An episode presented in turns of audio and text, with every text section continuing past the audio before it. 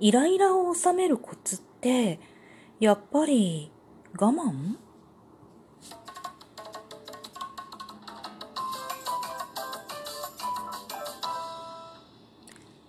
今日もなるようになるさ。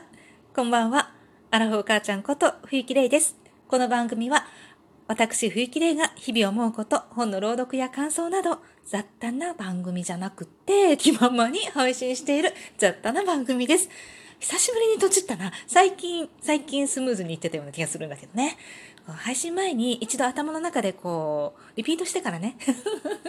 いうことが大切だなーって思ったね、今。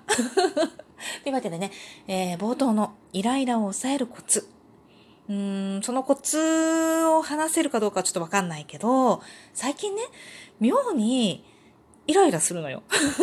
で、おかしいなと思って、まあ、月の中でね、生理周期に関する感じでね、どうしても生理前になったらちょっとイライラするとか、そういうことっていうのはまあずっとあったわけよ。で、私はこう多分、その月経痛とかね、そういうものは極端にひどい人ではないんだけれども、うん、どれぐらいからかな？やっぱり結構、こう生理痛っていうね、その痛みが強く出る月があったり、まあ、イライラが強く出る月があったりね、どうしてもイライラしてそれが収められない月っていうのがやっぱりあるのよね。で、そういうことはあったんだけれども、まあ自分でも理解してた、ああー、来るな、もうすぐ生理みたいな感じでね、そんなんで、まあしょうがないイライラするのはしょうがないななんて思ったりもしてたんだけれども、最近ね、それとは関係ないよな。だからね、常になんかイライラしてるよね、私みたいな。ちょっとしたことで、なんかもう、向かってくるっていうね。若い頃っていうのは、あったあったって、ちょっとしたことが、イラッとして、なんか許せなかったりとか、そういうことはまああったあったって思うんだけれども、もうだいぶね、落ち着いてきて、この年になってさすがにね、あの、イライライラっていうのは、なくなったかなって思っていたんだけれども、ここ2週間、いや、もしかしたらね、もう1ヶ月ぐらいかもしれないな。なんかね、ずっとイライラしてんのよ。で、でもイライラしてるから、だからどうこうってわけではないんだけれども、うーん、なんだろうね、忍耐が足りない。ちょっとしたことで怒ってるよね、私って思うわけ。まあ子供もいいとばっちりだなとね。っていうことがね、ちょっとあって、反省するんだけど、反省するんだけど、なんかずっとイライラしてんの。ん。で、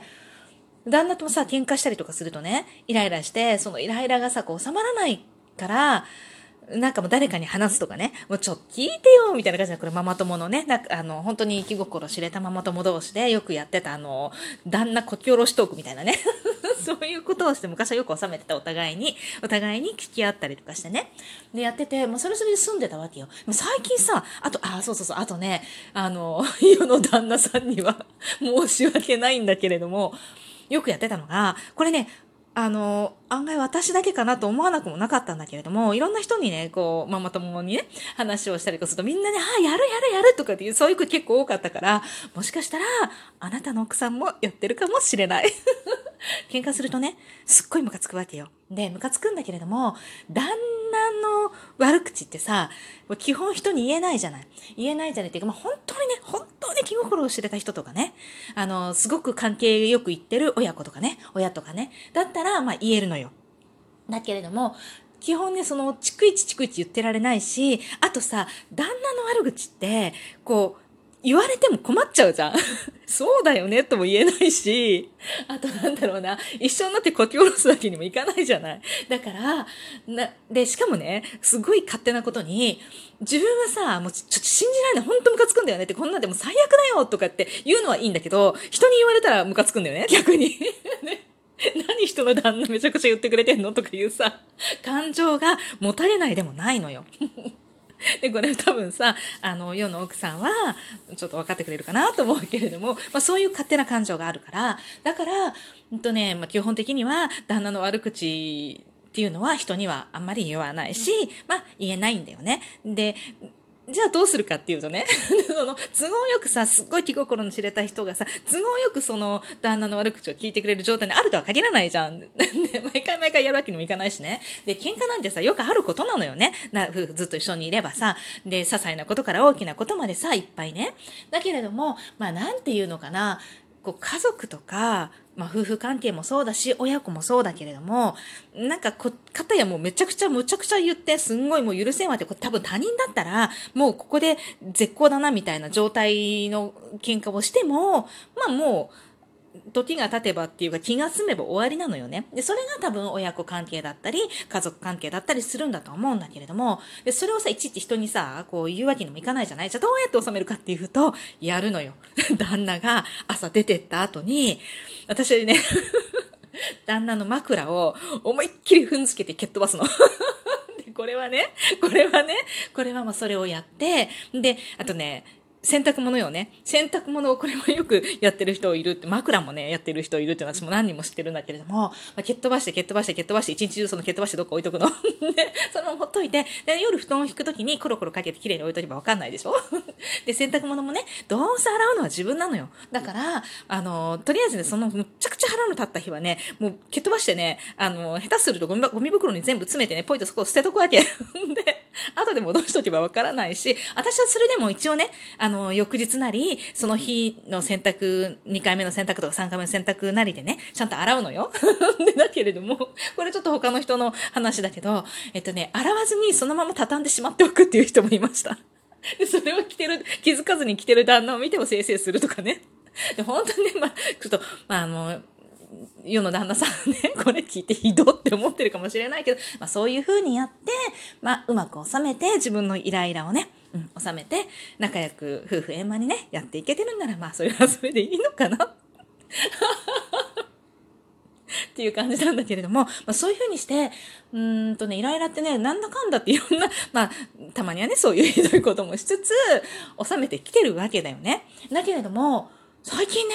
それが、なんか非常に腹が立つわけ。いつまでもいつまでもいつまでも。で、引きずるのは良くないから、表面上は普通に接してるんだけど、なんかね、すっごいムカついてるの、ずっと。ちょっとした喧嘩するじゃない？喧嘩して、大体まあ夜喧嘩しても翌朝はもう、まあ何もなかったことにしようねっていうのがまあ暗黙のルールじゃない？だけれども、それがね、何もなかったようにしてるのよ。してるんだけど、ずっとムカついてるわけ。でもムカついてる理由今も何かわかんないの。で、ただね、なんかイライラするな。ずっとね、イライラするっていうのを感じながらずっといてて、いや、それがさ、なんだろうって思ってたの。で、原因がずっとわかんなくってね。でね、今日、夕方、こう、ふらふら歩きながらさ、買い物、あ、ちょっと子供を送ってった後に、ちょっと買い物して帰ろうと思って、スーパーで買い物をして、ちょっとふらふら歩いてたのよ。そしたら、ふって思い立ったのが、え、もしかして更年期障害？って思って、でね、私の母親は、なんかそれに結構無縁な人だったのね。で、更年期障害ってあったって話聞いて、あ、なんかそういえば私なかったな、みたいなね。他の人が、なんかイライラするんだよねとか、よく汗かくんだよねとか、なんかそういうことをよく言ってたけど、なんか私なかったな、みたいな人だったのね。だから、なんか自分もなんか勝手にない気がしてたっていうか、全然気にしてなかったんだけれども、え、もしかして、それ？とか思って、いやでもちょっと嫌だとか嫌だっていうかね、嫌だって思いながらね。でもさ、なんかもう子供もね、中学生になるしね、2番目がね。で、こうなんかさ、やたらと子供の反抗が腹立つのよ。で、まあ、女の子って男の子と違って、まあ、同性っていうのもあるし、余計に腹が立つっていうのもよく聞く話なんだけれども、それにしてもイライラするなって、ずっと思ってるわけ。で、なんか普段さ、あのー、まあ、反抗してても憎たらしいなとか思っても可愛いとこもあんのよ。でもね、なんかずっとムカついてんのよ。子供には悪いんだけどさ、で、思ってて、これやばいと思ってさ、なんか、あのー本当に更年期障害かどうかわかんないけどね。わかんないけどね。だけども、そうだとしたら、やっぱりね、ちょっとこれもう誤解を恐れずに言うとだよ。あの、子供はね、早く産んどくべきっていうのは、よく言われるじゃない本当まあよく言われて最近言わないよね。言う言うとなんかその、あの、いろいろ、いろいろね、誤解があったりとかするとよくないから言わないかもしれないけれども、まあそういう話はまあよく聞いたのよ。で、だけれども、なんかさ、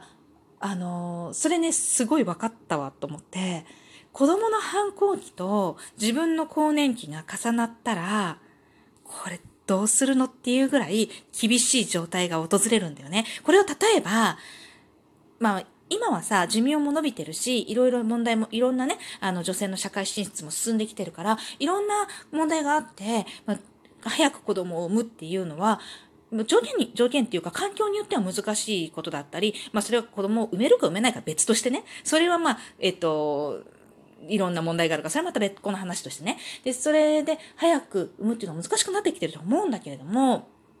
だけど、本当に早く産んどけっていうのはさ、自分の更年期障害と子供の、あの、思春期が、思春期というか、はん、あの、反抗期が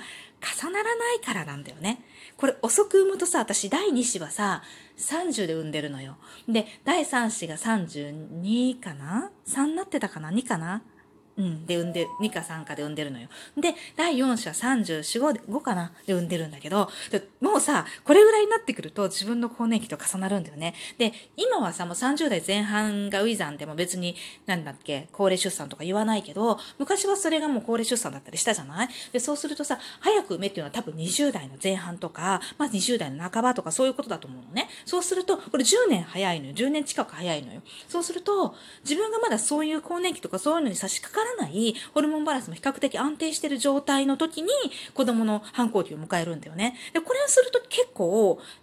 うまく受け入れられるっていうか、こっちの忍耐も効くんだよね。で、更年期もそう、更年期障害もそうだけど、自分の忍耐とか自分の努力でどうこうできる問題ではないんだよね。で、ある程度さ、まあ抑えは効くかもしれないけど、で、反抗期だってそうじゃない？自分のど何かでどうこうできる問題ではないじゃない？そこが重なるっていうのは、これ非常にまずいし、厳しい状況だなと思った。だから、まあ、昔から言われ、いろんなことがあって、厳しいこともあるけれども、昔から言われていることっていうのは、ある意味理にかなってることも結構あるんだなと思って、うーん、なんかね、いろんな、あの、考え方があるから、えっと、早く産むのも遅く産むのも、どっちにも利点も、あの、欠点もね、悪いところもいいところもあると思ってたけれどもね、やっぱちょっと、その辺をね、最近、ああ、しまったな、これからどうしようって思った一日でした。というわけで今日も最後まで聞いてくださりありがとうございました。またね